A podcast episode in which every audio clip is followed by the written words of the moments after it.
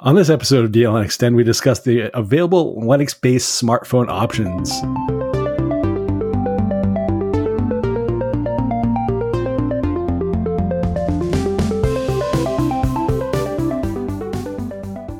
This episode of DLN Extend is brought to you by DigitalOcean and Bitwarden. Welcome to episode 49 of DLN Extend. DLN Extend is a community powered podcast. We take conversations from the DLN community from places like the DLN discourse forums, Telegram groups, Discord servers, and more. We also take topics from other shows around the network and give our takes. And with me this week, as always, most of the time, is the person with the totally unhealthy obsession with OpenSUSE, Nate. Almost totally unhealthy. And we have the photographer extraordinaire, Wendy. What's going on, guys? Good so, things. Spring is approaching. Spring means green. Green means OpenSUSE. So everything's good. almost, almost unhealthy. Yeah, totally. Totally almost unhealthy. Note the sarcasm. Anyway, so uh, Wendy, what have you been up to? Yesterday, I took the kids shoe shopping. All four kids needed shoes at the exact same time. And do you know how fun it is to take four kids into a shoe store and get all four of them shoes? It's an adventure to say the least. And I'm very proud of my boys. They did quite good on this trip. But now that they all have new shoes, I feel quite robbed. Light in the pocketbook?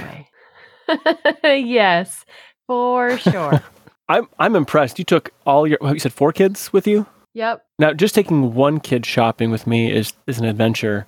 I, I can't imagine how taking four, especially doing something that sounds just that, absolutely miserable, shoe shopping. It is. It absolutely is. I don't like taking them grocery shopping either, just because yeah, there's more to do, right? I'm already am not a very big fan of people. I like some people and I like being around a few people, but I very much dislike, okay, most stores, let alone the grocery store, which is typically full of people and people standing in the way and people not putting their carts back. And it just makes me all irritated.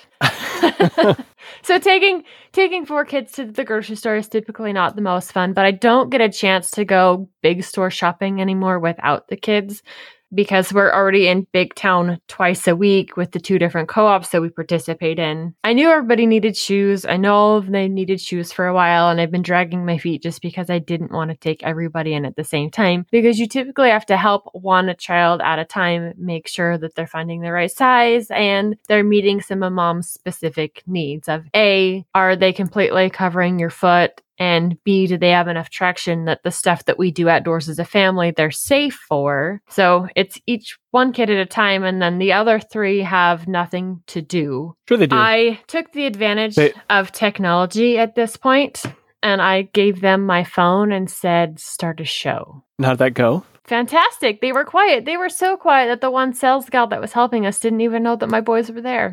So, Nate, what have you been up to? Uh, I've been playing a lot with uh, Plasma 5.21, kind of comparing it between. Uh, so, on Tumbleweed, it has 5.21.2 uh, right now. Dot 3 should be coming out soon. Whenever it's been properly uh, checked and quality assurance ized in the uh, in the Tumbleweed world, I was just kind of noticing some of the the enhancements, some of the changes that they made and I've really, uh, I, I, really enjoy the different improvements here and there and everywhere. I know this is kind of old news now; it's been out for a little while. It's they're all just like little things, but but like making the menu so it's not that awful kickoff menu anymore in my opinion, it's been pretty huge as far as things that I, I like. It's a nice menu. I don't know. For me, that was a little bit jarring at first the, the, when the menu that I'd had for so long was all of a sudden different. Different. I, you can get the old one still if yeah. you want, but I think the new one just has a better feel to it. I still don't like it because you can't increase the size of it. You know, because I don't like scrolling through my applications if I'm looking for something, or if I'm look, you know, I'm just taking a quick glance. So I mean, outside of that, I mean, but I think it's nice. I still use just the application menu, just a very simple, you know, circa Windows 95 ish looking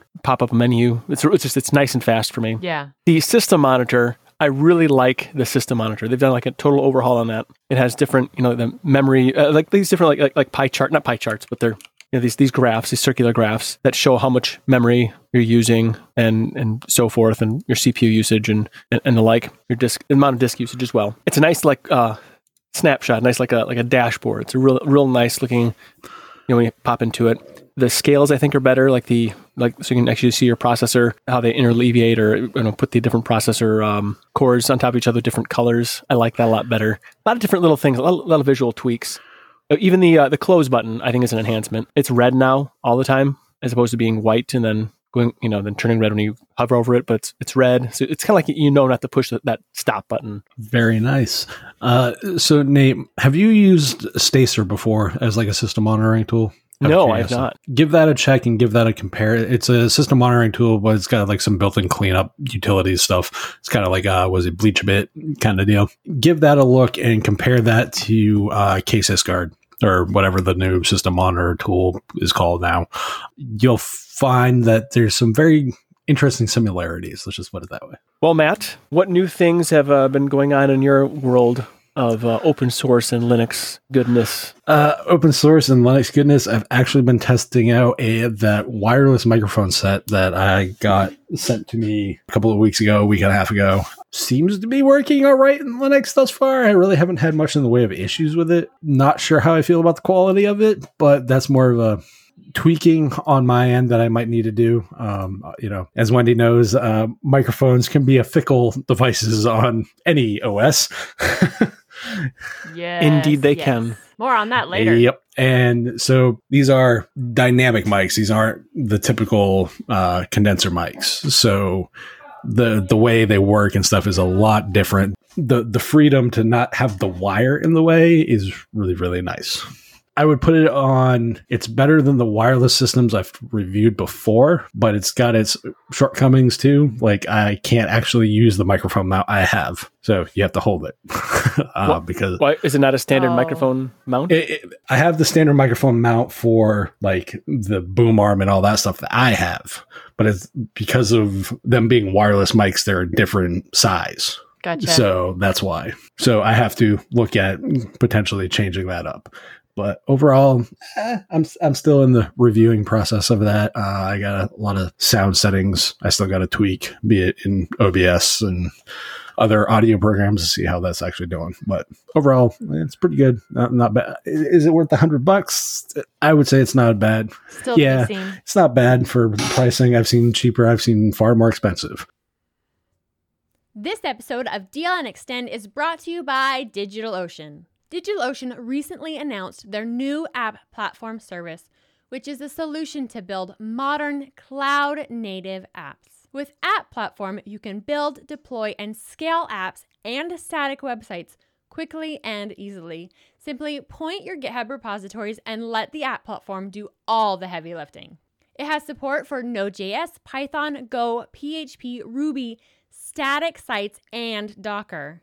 DigitalOcean runs all of their app platform on their own infrastructure, so your costs are significantly lower than with any other products. Plus, they built this new app platform on top of DigitalOcean Kubernetes, providing a smoother migration path so you can take more control of your infrastructure setup. As a listener to DLN Extend podcast and a member of the DLN community, you can get started for free. Actually, better than free because DigitalOcean is giving you a $100 credit when you go to do.co slash DLN. Again, go to do.co slash DLN to get started with your $100 credit on top of DigitalOcean's new app platform. We want to thank DigitalOcean for sponsoring this episode of DLN Extend. So speaking of reviewing things and wireless, especially, let's talk about cell phones, specifically Linux powered smartphones or ones that can be potentially Linux powered. There is realistically, if we're looking at it, four options. I'm not counting slash E or however they pronounce it because that that's more of an OS and a range of phones that are other manufacturers and stuff. These are Linux specific or able to run Linux, not um, some stripped down Android version. Well, some of them do right. Uh, some of them, to be fair, some of them still are running a stripped down Android Very version. true. Customized. Let me restructure how I was going to say that. They are kind of all over the place. Uh, so the first one up is the Volla Phone, which is goes about four hundred thirty dollars. It's four gigs of RAM and a sixty four gig storage. Ubuntu Touch, Sailfish OS, and Volla OS, which is essentially and this is where Wendy is correcting me, and she is correct. It is a customized. Android Yeah. open source project ROM. Yeah. This is probably the one that has the most stomachable um, price tag, if it's not the Pine phone, to be honest. And it has a little bit better um, spec relation. Um, I believe the the processor is a MediaTek in it. I have no interest really in kind of the Android end of things on that, but honestly, from what I've like the spec and everything else that I saw, like the fact that they're making it so you can have Ubuntu Touch or Sailfish OS or even Volla OS if you want the Android stuff. That's pretty cool, especially at that only I say only, but uh that four hundred and thirty dollar price tag. I would call it mid range. In the scope of phones, I would call that a mid range phone. And it has, overall, I'd say some pretty good to mid range specs. If you have, what, four gigs of RAM, that's really good for a phone, to be honest. In the day to day stuff, I find that to be. You know, you're pretty good. You're pretty good on four gigs of RAM on a small device like that. Yeah, I, I find it perfectly serviceable to you know because one of my backup phones for a while was the uh, the Moto G6, which was four gigs and 64 gigs of storage. And Android, uh, say what you want about Android, it was usable and it wasn't like an oh my god this is terrible experience not the best obviously the higher end you go obviously you're going to get better performance and you know a bunch of other stuff Depending, depending yes. on the os depend I, I have to caveat that with saying sometimes the price performance increase that you get isn't worth the upgrade. No, sometimes it is very much negligible as far as um, that that upgrade. Sometimes it's like if you look at it like an i5 or certain Ryzen processors, and is it really is that extra cost really worth the, the jump in the pr- like sometimes the price tag? Sometimes no, sometimes yes. It's an asymptotal curve when, when like you higher performance, you know, like you spend a lot a lot more money for a little bit more performance. Mhm. I like to st- I like to kind of hang back into the sweet spot where I, you know, I don't have to stay on the uh, bleeding edge of technology. That's one phone, and, and the Volla phone is up for pre-order. It's an indie Go-Go, but here's the weird thing: it's actually shipping. Novel idea. Weird. Weird. I Some of the other cool things I find out uh, that I find about this phone that I think keeps it um, squarely within a good buy is you still have the USB C connectivity and you have the 3.5 millimeter jack. For those of us who still use that, and yes, The courage I use port. mine almost every single night. That port is amazing to have still on your device. Yeah, how, how dare you want to have a courage port because it takes courage to actually have one nowadays. It seems like. Uh, Right.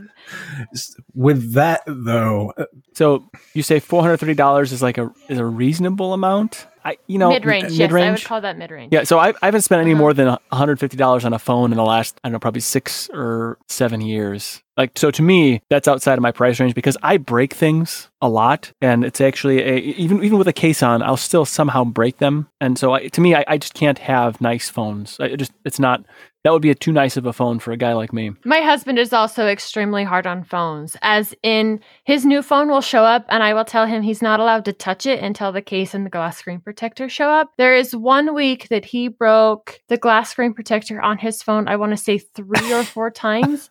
And one of those cases was he'd had his phone in his pocket and he leaned over and dropped it through the engine of a truck. So, yes, I completely understand where you're coming from. We have that issue here Okay, as well. so I'm not alone.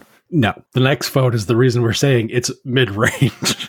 very Oh, much okay. the re- Yes. very much the reason we say that because you up next we have the FX Tech Pro One and spec for spec. This is the best phone that is available that with an unlocked bootloader you can get up to eight gigs of RAM and a 256 gig SSD. And I believe it's a Snapdragon 835, maybe an 845. I don't remember the exact one that it's using but it's a little bit older. The cool thing with this is the unlocked bootloader uh, lineage. If you don't want straight Android, you can get straight Android if you want, or they're working with UBports on the Ubuntu Touch and getting that all straight to work. The nice thing with that though is slide out physical keyboard. It is a sleek looking phone. I really like the design of this device. And then in some ways, I really do miss that physical keyboard attached to the device. I wouldn't ever want to go back to T9 texting at all. My only concern with this style is what Nate mentioned because I'm in such a dusty environment. I say my husband is hard on phones, but really I am just as hard on devices. They'll be in my lap and then I step out of the excursion not realizing that it was there and drop it on the cement. You know, pretty good falls my devices take. So I worry about some of that day to day taking hard knocks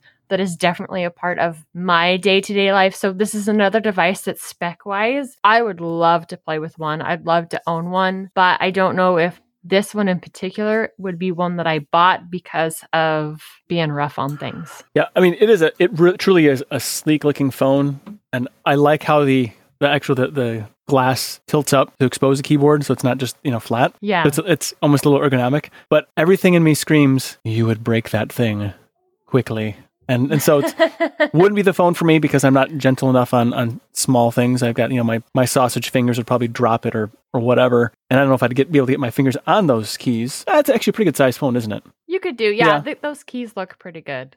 But this phone looks every bit worth the price they're asking for it, as far as everything that they've packed into it.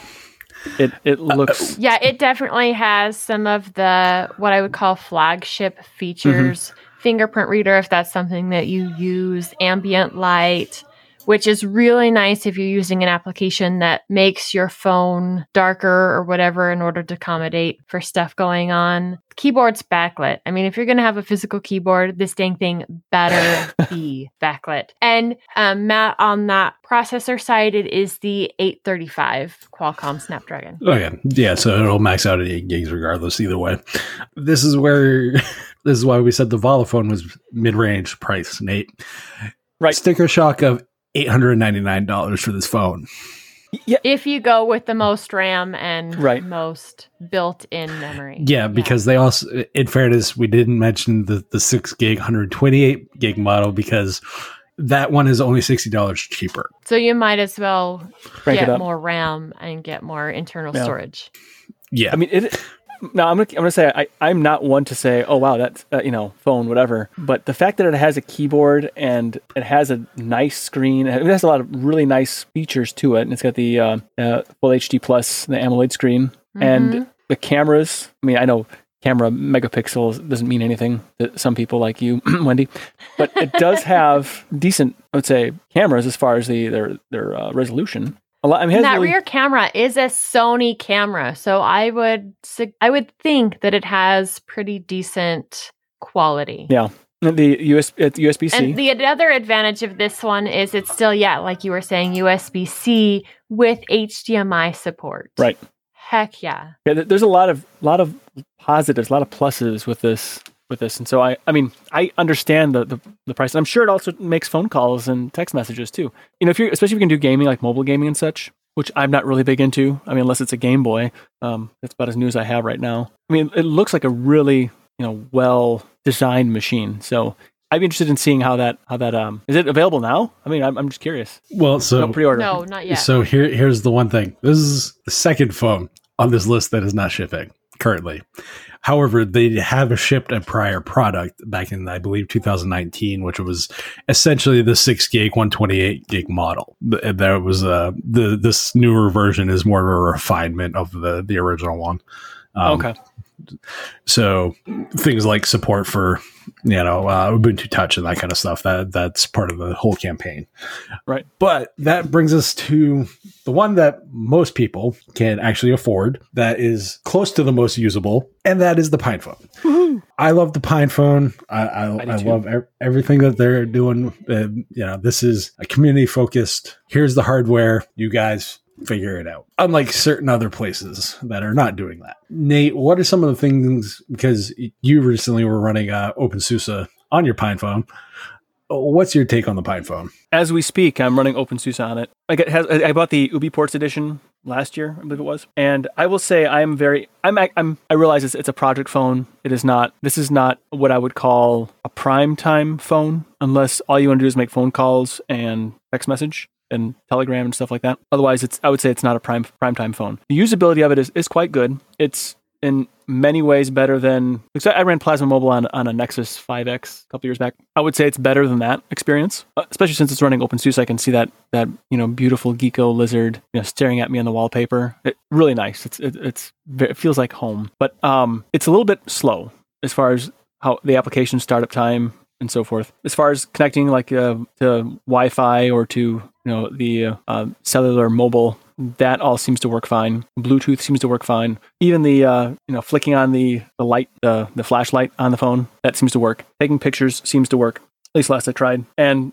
uh, um, I enjoy the plasma environment. I, I just like how it looks. I think it, it scales well to the phone. It, it, requires. There's still some things that need need some improvement. Uh, there, as far as like dialogues that pop up, that those need some some refinement. The Telegram the Telegram client looks great. It looks like the mobile client, but it's actually the desktop client that's being scaled. Um, that that actually works great. Um, I, in fact, I um, I sent you pictures of that. The um the, the, the web browsing is is decent. It's not you know it's not a great web browsing experience. I mean, it's it's okay. It, it's no I would say isn't. I would say the mobile web browsing experience is, is not exactly great anyway. So that's you know that it's not a really good gauge there anyway to, to, to judge a phone. But there are some. I'm going to get into some of the cons. So there's some rough spots at the UI. Uh, one is the dialogues need to be cleaned up a little bit as far as like how their the word wrap is and and how wordy they are. Uh, they work, but they're just it just needs it's a little bit sloppy looking yet. Uh, Discover is a bit slow. I know that probably comes as a, a shocker to you that uh, Discover would have any any problems with it. It works. I, I can install and manage applications to include mm-hmm. Flatpak with it on uh, on the OpenSUSE Plasma Mobile uh, desktop, if we want to call that UI, whatever. But the downside is also I don't have a I have to do updates in the terminal, the sudo zypper dup. There's not a, a, good way to do updates as far as system updates on it because it is running tumbleweed. Uh, so I mean, that, that's that's kind of an, a small thing. That's an easy fix, really. One, I mean, I could fix that with a little script. But the um, but yeah, just it's some of the just little rough spots. If as soon as those little rough spots are cleared off, I mean, sure, I can't I can't install Android games. You know, I can't give it to my kids and say, go Pokemon, go it up with it. And I can't do my banking apps as of yet. If, if I could do banking apps with it and the, some of the uh, UI bits were cleaned up, like as far as the keyboard doesn't go away sometimes, like sometimes it does, sometimes it doesn't. That's just, that's a very irritating. Um, and that's really the, the stopping point, I would say, in using it is the keyboard usage. If it just had a go away button, like, like some keyboards do, then it'd be fine. It'd be usable. But because that doesn't go away, uh, it, it's just not that's not totally usable. But I can send text messages. I send, in fact, because I've you know no, no one else to text, I'll, I'll text me and uh, say hello from OpenSUSE Tumbleweed on a phone, Pine phone, and I'll I'll respond to myself, you know, like a like a good recluse. But it, it works as a phone. It actually works, and I know going into it, it was kind of a hobby, a toy, and I, I'm perfectly happy with spending the $150 I did on the toy to uh, to play with it. So uh, I continue to play with it on a pretty regular basis, and hopefully I can actually do some contribute in some way that benefits everybody with it. Yeah. So right now I have UBports on the uh, Ubuntu Touch, whatever you want to call it, on the the Pine phone, and I'm running the the postmarketOS edition, whatever whatever version you want to call it at this point. I've used Plasma Mobile. I've used pretty much all of them at this point. To me, the most complete version, and apparently Pine64 disagrees, is actually the UBports, honestly. It just feels like the most feature complete, as close to polished final product that you can have right now. That's just my take, of course. There are things with the Pine phone that if you don't understand that it's developer phone, early ad- uh, adopters phone, a beta product, alpha product for those of us who got some of the community editions like you get in the uh, Ports edition. They, if you don't go in understanding that though, and you're expecting a fully baked product, uh, you're going to be severely disappointed, I think.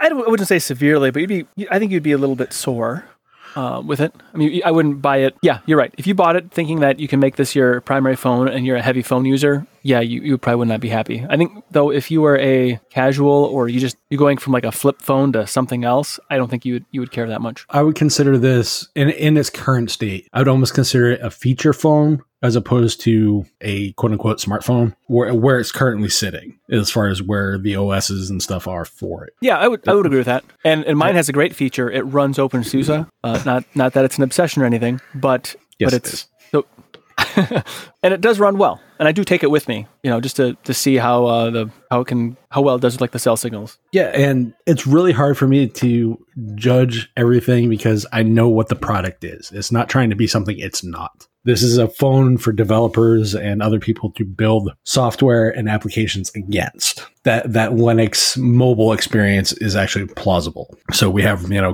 uh, responsive design and stuff on apps and that kind of stuff, and I'm fine with that. I understand that. It was $200 and I knew what I was getting. And the fact that they're putting out a keyboard attachment at some point just makes it that much more uh, interesting to me.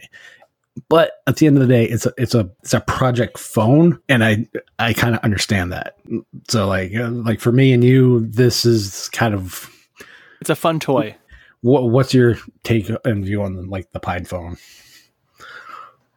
Well, for one, I let you guys kind of take the reins on this one because you've both had firsthand experience with it, and I have not. So there was a lot of stuff that can come from you two insight just from being able to handle the device that you know I can't give. But from what I've seen from it, would I probably make this my everyday phone as it sits right now? Probably not. But overall, as far as hardware for the value, this is one of the neatest phones on the market. I find just because of the different ROMs that you can install in it, there are very privacy friendly on top of the price tag. And doesn't this still have USB C charging port? Yes, that it it does. See, there you go. I think if you are buying a device that you want to play with and really just experience some of the different open source ROMs that are out there, this is a wonderful place to dip that toe into. Yeah, I totally agree. And that, that's I think that's a that's a good point to say. It's de- definitely something you can dip your toes into and see how it works for you. And if you go into it with those expectations, as Matt said, I think you'd be I think you'll be pleasantly I don't want to say surprised. I think you'll have fun. Speaking of uh, playing, though, um, there's one other player. These are all going to be personal opinions, too. Please do take note of this. the The last player we're going to be talking about is the uh, Purism Librem Five. I've heard of it.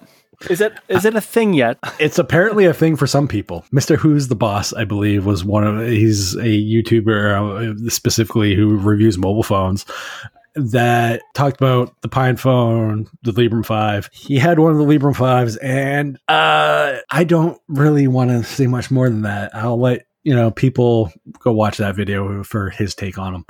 Uh, to me, in my opinion, the Librem 5 has been a train wreck uh, as a product to watch. To be fair, this is nothing new with the company of Purism. And I know we would like to state right now we have nothing against most of the people or any of the people that work at Purism. It is all on the company. Things that are said they're going to ship at a certain time and then they don't for not just months, but years, where people still haven't gotten past products. And then one of our community members, one of our contributors here at Destination Linux, if you watched the Lugfest, you will know all of his issues with just trying to get his Librem 5. I don't want to make this about just like purism. Let, let, us talk about, I mean, you can't really separate the two, but. Right. It's, it's hard to separate the two because if it's really hard to tell somebody, hey, this is a great way to play with open source when it's not even, you're not even sure if they're actually going to receive the hardware. I, I agree. So these are just going to be some criticisms I have of the phone in and of itself. The CPU, a 28 nanometer processor. There has been, I believe, two revisions of that particular processor now f- down to 14 nanometers. For those that don't understand what that means, that means better power efficiency. Uh, Being able to fit more in a smaller area and definitely yeah. Much better power efficiency. Definitely. And the spec on the screen is basically that of the Pine phone. It is essentially a, a stretched out 720p screen. It's three gigs of mem, three gigs of RAM, three gigs of RAM, 32 gigs of storage. I have not been impressed by any of that because, and this is where the problem I have with the phone as a product, $799. Yes, let's just round it up Wow. and say 800 because we're, we're close enough. Yeah, so you're really not getting a whole lot of hardware for your money, especially if you compare it to some of the other phones that we talked about previously. It's really expensive, and hardware wise, there really isn't a whole lot here. They are at least three years behind with the current processor that they have decided to use. Is Now, it you can call- 1,200 some odd days or something like that? I, I read. Tw- uh, 1,200 and like 30 something day, 40 something days last I last I saw. Since the initial campaign, that equals out to what 365 days, almost four years. If we're strictly talking spec and everything else, though, this is a three year old phone asking $800 because they're privacy respecting. Quote unquote. We have hardware switches. The $200 phone has all that. We didn't talk about that this is also the most expensive phone. And why is this the most expensive phone? Because they have a $2,000 version of it because it's assembled in the USA. Do know certain portions of this phone still, you know, they, they have the Librem 5 USA. And the Librem 5 USA is assembled, and some parts are sourced from the US. I will give them credit. However, to call to be to sell it as a secure supply chain and everything else, you're still getting parts like your Wi-Fi and Bluetooth module from India. You're still getting, and uh, nothing against where it's coming from, but if you're gonna say call your phone the USA version, shouldn't your crap come from the US? like at the end, uh, you know, their their phone casing, the shell still comes from China. There's so much that I can't even like my brain can't wrap around that price tag. That pri- Yeah. that price tag puts it in the same sphere as the Galaxy Fold 2. Yeah, it, it is a really, really and high look price. at the technology, hardware technology differences between the two. The the price, I, I believe the Fold 2 is what 2500 if I remember correctly, something, something like that. That is absurd. So uh, if we're talking top tier phones out of all the ones we've looked at, I'm going to go with the FX Tech per 1 over a Librem 5. Absolutely, 100% with you there. because it, it gives me all the the perks of like Ubuntu Touch and an unlocked bootloader and all the other stuff. Or if I'm really concerned about my privacy, totally, I'm gonna get the PinePhone because oh yeah, there's pins in the back where I can shut everything, all the same things that the Librem 5 currently offers in a cheaper product. And to me, you know, th- this is going to sound like a negative kick on purism in the, in their their phone, but just between all the delays and everything else, it just it it's not a good product. I don't see the Librem 5 being a viable option because of all the things that we mentioned. A, spec wise, it's not that great, especially when you're comparing it with the price. So if it was more along the lines of the FX phone, okay, I can see that higher price just because the specs that you're putting into that.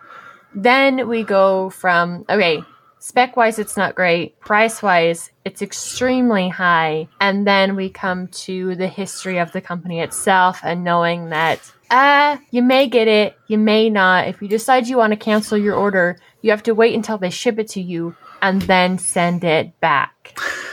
You don't get to cancel it while you're waiting for it to be shipped. Yeah, because they'll tell you that every order is to build. I'm, I'm just saying what they Well, will then just say. don't build mine. Yeah, exactly.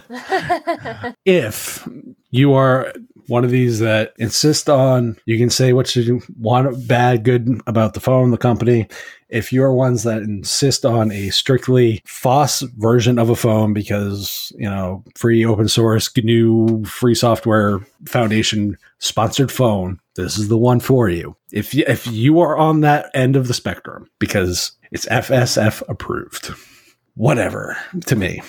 The way they have done this phone is exactly what Canonical used to get lambasted for all the time. They went out what they what they do. They went out and made Phosh. They went out and did their own thing. What what did Pine64 do? Here's the hardware. We're gonna work we'll work with the community and we'll give certain develop you know, a certain portion of these community additions to the phone uh to the projects. That that is working with the community. I didn't see a lot of that with with purism and the Librem Five specifically. As far as Phosh is concerned, uh, they can keep it. What they should, I mean, look, looking at this, okay, it's, we can. It's one thing to like just kind of rag on them for not delivering. I got that. I don't disagree whatsoever. But I think what what is unfortunate to me is there's there's a lack of owning up to it right now. You know, maybe maybe they, they could. I think there's still a chance for redemption in the whole thing if they maybe like roll it back just a little bit and say maybe work with some more other aspects of the community, but something to to ensure the whole thing doesn't go to waste. You know, you know what I mean? Like it just seems like it seems such a shame for all, all these people to have invested money in it and then nothing come of it. You know, if if the designs are maybe open sourced, I, don't, I don't know, I haven't seen anything as far as the designs are concerned, and it could be you know something more could be done. The information isn't lost and, and so forth. I, I would really I'd really like to see that. You know, mm-hmm. maybe uh, maybe Phosh or whatever it's called, Posh, Phosh. Uh, maybe it, it could be good. I don't know. It, it it's unfortunate they, they didn't work with you know, like the KDE community and and build and, and invest into the plasma mobile space because now now maybe if those efforts would have been you know a little more synergy between those efforts maybe there would be something now maybe uh, purism would have actually shipped a working phone with open source software on it i don't know i, I can't say for sure but there but there seems like know, the fragmentation. I, uh, I not to get into that argument, but it seems like now is not the time to fragment on an open source phone. Now is the time to work together on something. And I think there's been a lot of that. You know, the, the Plasma Mobile and the UBports community, mm-hmm. they've been working together quite a bit on things, and just so there there is some synergy there. It's I'd like to see more of that. You know, that I think I think I think it was a missed opportunity by by Purism. They could have worked with the community on that, and they just didn't. And that's kind of where I stand with like the as viewing it as a product it's been perpetually delayed. You can talk about like the the the batches of the phone and all the other stuff that the you know all you want. At the end of the day, does it work? Does it not? You sold it as oh well, we'll have a final date and a final product. It, you didn't. You haven't met that. It's four years later almost and you still don't have a product. At the end of the day, you kind of got to call a spade a spade. And like what you said, Nate, I think they very much had an opportunity. I mean, let's, I'm not going to sneeze at the fact they raised what, $3 million on, on a crowdfunding. That's nothing to sneeze at. No, well, people want this, especially in our community. They want, and even more so four years ago, PinePhone wasn't available really wanted a phone that they could throw open source software on and have something that was more privacy centered as opposed to either being a stuck in the Apple ecosystem or in the Android ecosystem where you know there's a whole bunch of data leaks. This is why I make the comparison to Canonical a lot because you know the, you can talk about oh well certain things weren't ready X wasn't available so they went and made you know, libhandy and all the other stuff. Cool. If that's all it required to get stuff to work, whatever. Cool. Thank you for the contribution. But the thing I have the biggest issue with is that there's this weird mentality around purism and like the Librem 5 specifically that they talk about almost this ride or die mentality with uh, with the company as far as like their view on the phone. To me, it's very much a kind of a uh, thing though that like these people who would complain constantly about canonical doing like things like unity and you know all, all the other stuff for ubuntu. But it's okay for purism to do. It's all it's okay for them to make their mm. their own os it's okay for them to do this with the phone. And do they not see the contradiction in their logic? Right. And i have nothing against purism creating their own os absolutely go for it. But if this is supposed to be an open source style project, a privacy focused project, sharing this with existing projects that are already working towards mobile just seems like a great idea. Mm-hmm. Bring all of those minds together, bring together the people that are already in those projects that are seeing the issues that are having and working on them now. Yeah. Create your own realm, but contribute to what's already going on.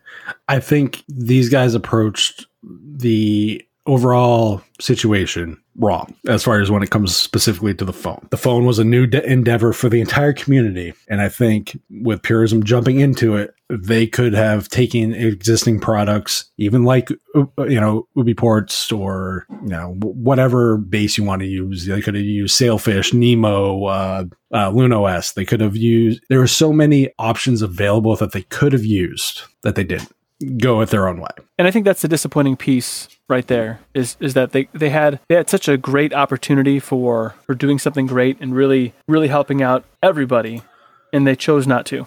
This episode of DLN Extend is brought to you by Bitwarden, the easiest, safest way for individuals, teams, businesses, and organizations to store their passwords and other vital, sensitive information. It is not only open source, but has also had third party auditing on the source code. This is why I've chosen Bitwarden for my password manager. It's easy to get started. Just go to bitwarden.com/dln. The big question is, why do I need a password manager? And that's a good one. Why do you? Well, I'll tell you. Using password 123 on all your accounts is just not a good security practice. Also, having the same password for everything is a terrible idea. Remembering all the variations is nearly impossible unless you have some kind of a super memory. And a super memory is something I do not have. And storing passwords on sticky notes or in a spiral bound notebook is not only inconvenient, it also is a bit lacking in security efficacy. Therefore, I have chosen Bitwarden. This is a password book that I can take with me anywhere. I can have it on different computers, different browsers, on my mobile, not only is it a safe place for passwords, but also identity and financial account information as well. This feature got me out of a pretty serious jam recently when I had an issue with some safety controls on one of my accounts. I needed to use another card to pay for the rest of the service. Since I didn't take that card with me anywhere, I didn't have it on me, but I did store the information on Bitwarden. I remembered I did this, so I pulled up that account information, paid for the service, and ultimately prevented what could have been a serious life interruption. You can get started with Bitwarden by going to bitwarden.com/dln. It's free to use, but if you want to level up and go for the premium features for only $10 a year, not only will you support a great open source project, but also you will unlock premium password security and management features. Bitwarden has saved my bacon numerous times. Now, you wouldn't be able to pry it out of my cold dead device. We'd like to thank Bitwarden for sponsoring this episode of DLN Extend. And speaking of hardware choices, uh, Nate, you have a interesting piece of new hardware that you chose to use or get a hold of, I should say. Yeah, so this is kind of one of those um, impulse buys. Uh, I was I went to help a, a friend out, um, and he had some computer issues, and it seems like I'm the guy, I guess. So I um, I went to his house and was helping him install some some uh, some CAD software in, in Windows 10. Which, by the way, man, I love Linux. But helping him install some some software, and um, the uh, he, he had this fan and plugged into his computer that was a USB fan, just powered right off the computer USB, or you can anything really USB that is you know rigid and can support some sort of you know some weight. And it was the neatest. It's the neatest little fan. It has LEDs in it, and as the fan spins around, it's in one of the blades. It it pulses the blade the, the lights on to to generate an image of a clock, like an, an analog clock, and also with a with a current temperature, like what the temperature is around you. And so it's it's such a neat device because it, uh, you know, it, because basically the, the refresh rate on your eyes isn't that high, so the your your brain interprets that those spinning lights as a as an image, like a you know like a, the, a screen would, you know, like like you'd see on your screen, and it's a uh, the second hand is animated, everything is animated on it. The uh, the temperature kind of spins and it spins from Celsius to Fahrenheit, like so you can see both both temperatures immediately. It's it's a silly thing, but um, it's nice to have air movement, especially if I'm like working in my super cubicle here. So it'd be nice to like just to plug that in and have that just kind of blowing a little air on me, just you know when you're sitting, and uh, and then be able to see what time it is. I mean, not that I need another clock, but I love clocks. They're just I just do. I love clocks. It's a silly thing. It was fifteen dollars. I got it on online, and um, I think unique people should should buy it. Well, Nate, you know you do have very unhealthy obsessions. So yeah, what's what's one more to you know add? This is this is a good point. I, I think I do. Uh, wait, no, un, almost almost unhealthy obsessions. Got you to admit it. no, it's on record, and I'm so keeping that in. the first slip ever. I, I I'm assuming I'm assuming you have some other game or something you want to try and uh, promote to enable the community. Uh, so the actually yes, uh, me have a game never always more like it. Uh, this is actually a quote unquote AAA game that you can play on Linux. Yes, it is technically currently rated gold, but take that for what you will. For me, I'm just saying my experience, it is very much enable Proton, click play, and it works. So that's what it is. But this game is uh, Metal Gear Solid 5 The Phantom Pain. Rated M, so this is not a kids game.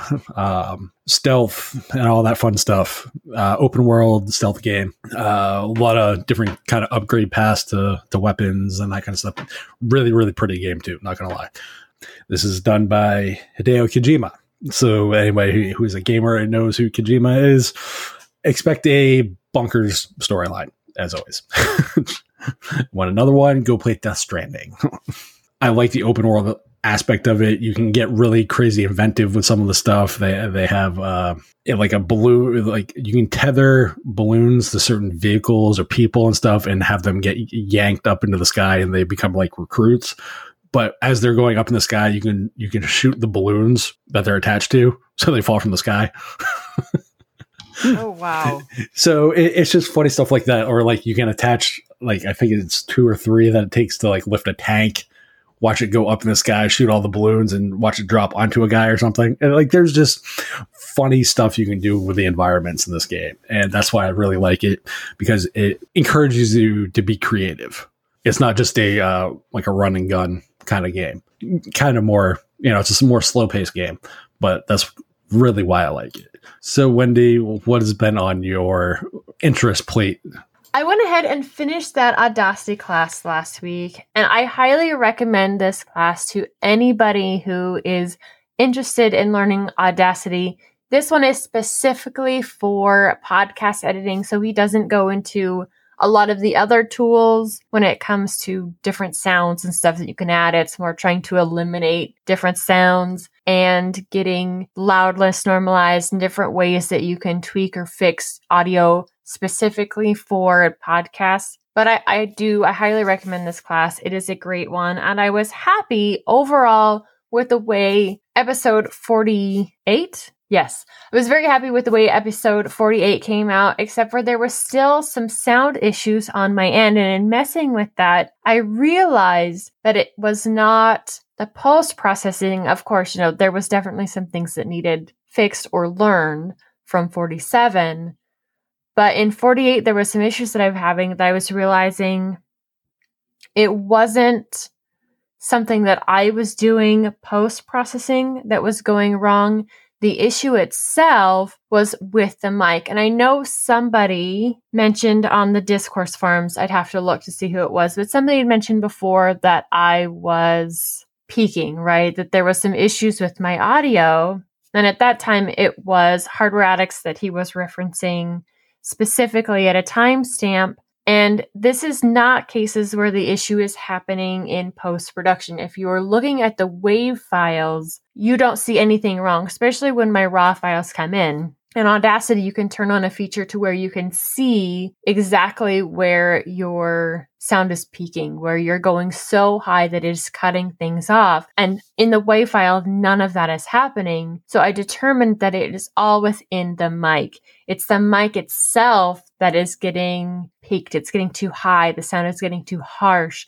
So if I'm within a certain distance, my voice sounds really good. It's clear. There's no crackling. There's no distortion. But having a normal conversation conversations you do with people, sometimes you get louder or whatever, your voice fluctuates with emotion or interest. And in those times, my mic would be getting overmodulated. And that is what some of that distortion is that's been happening within both of these different podcasts. So there is a new mic coming. It, next episode, I'll be using that mic and seeing if I still have some of the same issues with that mic as I do with this one. I really, really don't want to drop a whole lot of money on a mic upgrade, but if I do, I guess I do because it drives me nuts, probably just like it drives all of you nuts to hear that distortion when the mic is being peaked, when the mic is being overmodulated. Well, I guess we'll uh, find out and to see how well you sound on the next episode. Then, if you so, that means a lot more uh, tweaking of the audio settings. I'm assuming because new mic and all that fun stuff. Yeah, I really didn't do too much on this one, but I do have my XLR mic going directly into a USB interface. I'll leave a link in the description for the one that I am currently using and it seems to be doing pretty good. So I don't know that there will be too much tweaking, but I'll definitely be playing with it. Um, the first show actually that you'll hear me with it will be the next episode of Hardware Addicts. I will have it for that show. So if you want to know how the first test run with that mic goes, the next episode of Hardware Addicts, I'll be using the new mic. We'd like to continue the discussion with you on Telegram and Discourse, Mumble, or Discord. Visit the DLN website for more information on how to connect to the social channels and all our shows and creators at destinationlinux.network. For more information on where to find us, you can find more information uh, for me at cubiclenate.com. Links to my regular written blatherings, podcast, and YouTube channel can be found there. You can find my random ramblings on Twitter at MattDLN. You can find me on Mastodon at WendyDLN at mastodon.online. Be sure to check out the DLN merch store. Go grab yourself some awesome DLN Extend swag along with other shows from across the network. As always, we thank you for joining us. We'll be back next week with another fantastic episode of DLN Extend. Until then, have a great week, everyone.